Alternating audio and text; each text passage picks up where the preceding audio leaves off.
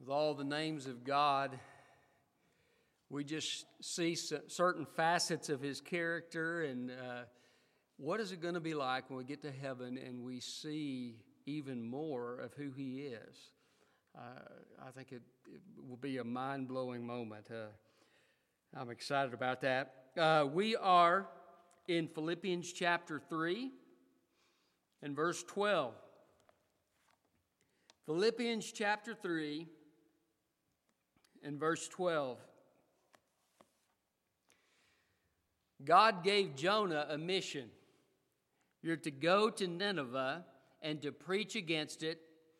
Uh, and, and, the city will be overturned. And, and Jonah went the other way.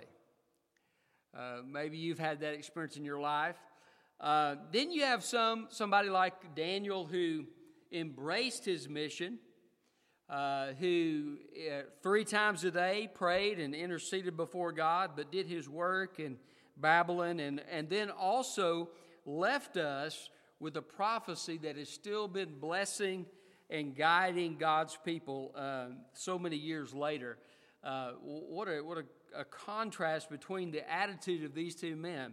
Well, Paul, I think, has an attitude more like Daniel's, perhaps uh, the best attitude that we see besides that of Christ in Scripture in terms of doing God's will. Uh, Paul has a zeal to do God's will.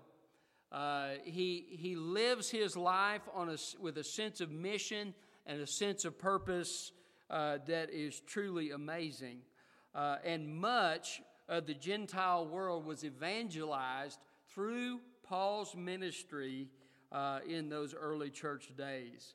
Um, we need to fulfill the purposes of God that God has for us to fulfill. You and I matter. God, uh, in eternity past, designed us and planned us for His purpose. Uh, God told Jeremiah the prophet, He said, Before you were born, I set you aside a prophet to the nations. And so God has set us apart for His purpose, and we are called to fulfill that purpose. It could be something locally, it could be something overseas. Uh, it could be something in terms of service, it could be something in terms of speaking or encouraging. Uh, but all of us have a purpose that God has put us here to fulfill. And uh, Paul is um, sharing with us, he's talked about his delight in Christ. You know, all these things I consider as rubbish so that I could gain Christ and be found in him and uh, have the fellowship of his sufferings and perhaps partake in the glory of his resurrection uh, in the sense of his resurrection power upon my ministry. But he also looks to the ultimate resurrection of Jesus coming. Uh, but when, when he goes to verse 12, he shifts a little bit. And, and of course, he had mentioned uh, his, his work and so forth, his service, his righteousness in service to God earlier. But uh, he shifts more to a focus on service and to straining forward to the prize that God has for him to reach. And so I want to pick it up in verse 12. Uh, the title of my message is Pursuing God's Purpose. Each of us needs to pursue God's purpose in our lives. So look with me at verse 12. It says, Not that I have already reached the goal or am already perfect, but I make every effort to take hold of it because I also have been taken hold of by Christ Jesus. Brothers and sisters, I do not consider myself to have taken hold of it, but one thing I do, forgetting what is behind and reaching forward to what is ahead, I pursue as my goal the prize promised by God's heavenly call in Christ Jesus. Therefore, let all of us who are mature think this way. And if you think differently about anything, God will reveal this also to you. In any case, we should live up to whatever truth we have attained. So, pursuing God's purpose, how do we pursue God's purpose? Well, first of all, God says to forget your failures. To forget your failures. Now, this is not a complete forgetting. We learn from our failures and so forth. But what he's talking, he says, I forget those things which are behind. He says, I've not attained. Uh, I've not lived the Christian life in the way that I wish I had. But I forget those things that are behind so that I can move on and press toward the mark. One of the greatest things you can do is forget your failures because guess what? God has forgotten them. They are buried in the sea of forgetfulness. I remember uh, going to the beach, and uh, occasionally at the beach, you, you'll find something that somebody along the way has forgotten. Maybe it got swept away and it came back in. Uh, but I found a pair of goggles one time, the swimming goggles, just floating in the water. Uh, at one time, I found a pair of shorts, and I wasn't too sure about that. But, um, uh, you know, sometimes things are forgotten by people. But God forgets things and He buries them in the sea of forgetfulness. Uh, and so, he, when God has forgiven our, forgiven our sin and forgotten our sin and chosen to put it in the past, to put it under the blood, praise God, we can do the same thing and we can forget what is behind. We don't have to focus on our failures but we confess our sin and then we leave it with Him, uh, trusting that He is taking care of it. So forget your failures. If you want to pursue God's purpose, you can't spend all your time sitting around thinking about how much you failed God. So forget your failures. Secondly, um, increase your effort. Increase your effort. So forget your failures, increase your effort. He says, I reach forward to what is ahead. Um, the, the Greek word has the idea of straining or stretching forward upon something.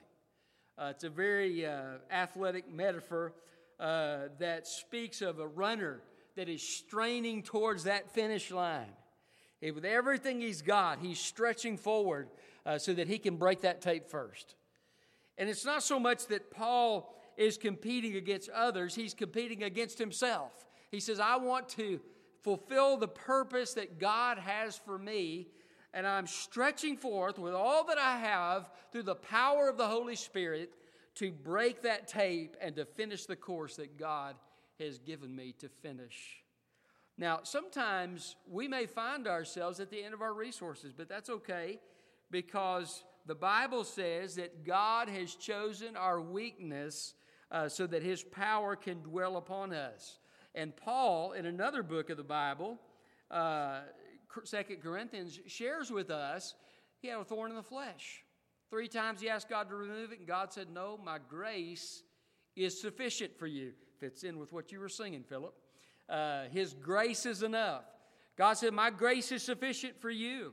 Uh, my power is made perfect in weakness. So, this is not just human fleshly power, this is the Holy Spirit's supernatural power lived out through us. And, and as we cooperate with Him, giving our all to the Lord, uh, He accomplishes His purposes through our lives. None of us are perfect in that, but we can make that our goal. And so He says, forgetting your failures, so to pursue God's purposes, forget your failures, increase your effort. Thirdly, remember your prize. Remember your prize. He says, I pursue as my goal the prize. Sometimes people say, well, you know, I just serve Jesus because I love him. I don't care about rewards. Well, what the Bible says here is that Paul pursued for the prize. Uh, matter of fact, he says, all, let all who are mature think about things in this way. We are living not ultimately for this age, we're living for the age to come. And so we are to pursue the prize. Uh, so remember your prize. Uh, I think it was David. I forget. It might, it might have been Megan, but I think it was David. Uh, they had some kind of sales uh, competition at school when he was in elementary school, and uh, he happened to sell the most in this in this particular case, and so he got to ride in a limo uh, to McDonald's and get a free meal at McDonald's because he sold the most. He got a prize, and he was very motivated by that prize, very excited about that prize. Uh, but our prize is going to be, first of all, and most importantly, hearing the words of our Savior Well done, thou good and faithful servant. But we're also going to receive crowns. The Bible talks about different kinds of crowns for different things that we do.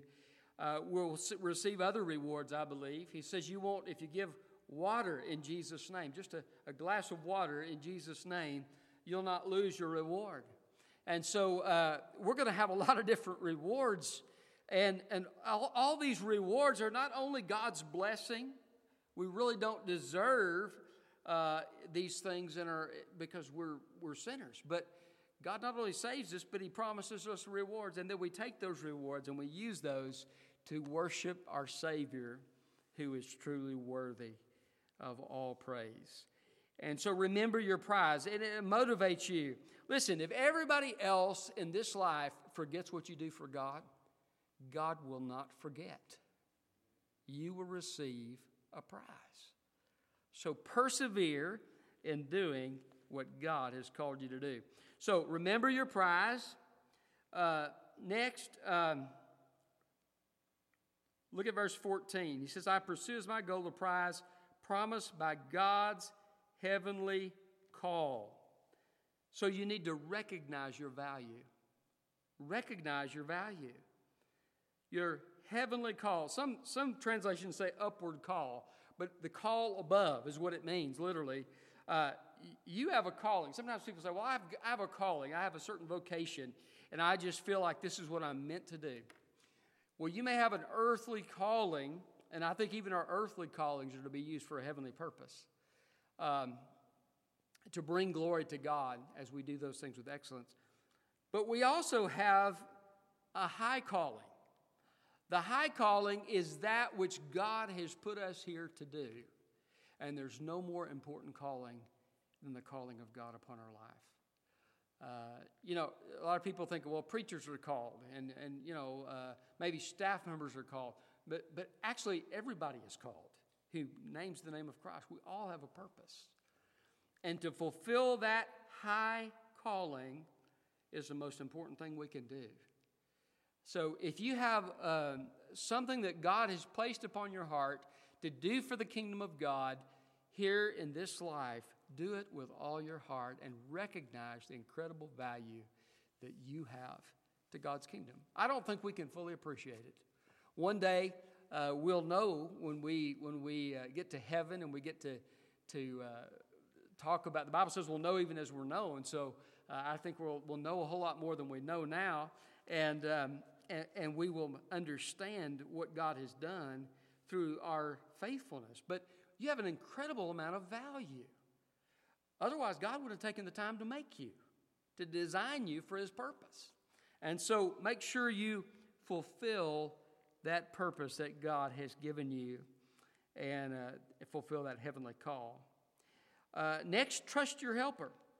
So um, forget your failures, increase your effort, remember your prize, recognize your value, and trust your helper. Verse 14, he says, I pursue as my goal the prize promised by God's heavenly call in Christ Jesus. Jesus is our helper. You're not in this race alone. I don't know about you, but sometimes I struggle in the race. Have you ever been there? Uh, maybe there's a season of discouragement, or maybe there's a time where I'm physically weak, I'm physically sick, or uh, just just worn out. Uh, in those times, especially, uh, I recognize my need, but I always need Christ. Uh, Jesus said, "Apart from me, you can do nothing." Uh, nothing of significance for God's kingdom is ever done without Christ, but He is our helper. That ought to bring great assurance. Um, I remember I was talking to somebody this past week about my first sermon I ever preached. I preached a five minute sermon. And I took, I took some of my dad's old sermon notes and I said everything I could think of to say about those topics. And in five minutes, I was done.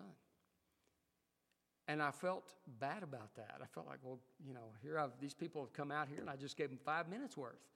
Some people would be rejoicing, right? Boy, I wish you did five minutes now. But, uh, but you know what God did? I, w- I think I was a freshman in high school. Uh, they twisted my arm. I didn't want to do it. It was Youth Sunday. They twisted my arm to preach on Youth Sunday. Uh, this girl came forward and gave her heart to Christ. Listen, I didn't have any experience. I didn't know what I was doing. I didn't have much to say, but I had a heavenly partner, and he spoke through me. Listen, I'm, I'm convinced that what God says to somebody's heart is far more important than what I say or what we say as His people. Um, so trust in your helper as you run this race. Uh, next, recognize your progress. Verse 16, he says, In any case, we should live up to whatever truth we have attained. So, um, when you have grown in Christ, we're talking about growing in Christ uh, in, our class a little bit earlier. And when you grow in Christ, don't move backwards. Don't, don't backslide on that progress. Continue serving God. Uh, when you get something uh, that you're, you're, doing well, uh, don't let it slip and don't let it slide. Continue to do well what you've learned. And uh, do it to the glory of God. And then finally, choose your perseverance. Uh, he says we should live up uh, or, or literally march on, march on in whatever truth we have attained. So persevere, march on, continue on. I love what uh, Isaiah 40 says. It says, They that wait upon the Lord shall renew their strength. They shall mount up with wings like eagles. They shall run and not be weary. They shall walk and not faint. Sometimes you feel like you're soaring in the Christian life. Sometimes you're on a high, you're on a mountain. Other times you may be, uh, God's using you and, and, and you're, you're uh, accomplishing a lot. Other times it's a struggle and it's one step at a time. Keep marching on because God has a purpose for you to fulfill that is incredibly significant. Pursue God's purpose. Forget what's behind. Press toward the mark of the high calling of God in Christ Jesus. There's nothing more important that we could ever do. Let's pray. Father, thank you for your word. Thank you for the amazing purpose that you've given us as your children. Lord, thank you for the gospel that you've given us to share. Thank you for the spiritual gifts you've given us to use. Lord, help us to be faithful to you in the exercise of these things you've done for us to the glory of your great name. Father, I pray that we would respond to you in the ways you desire.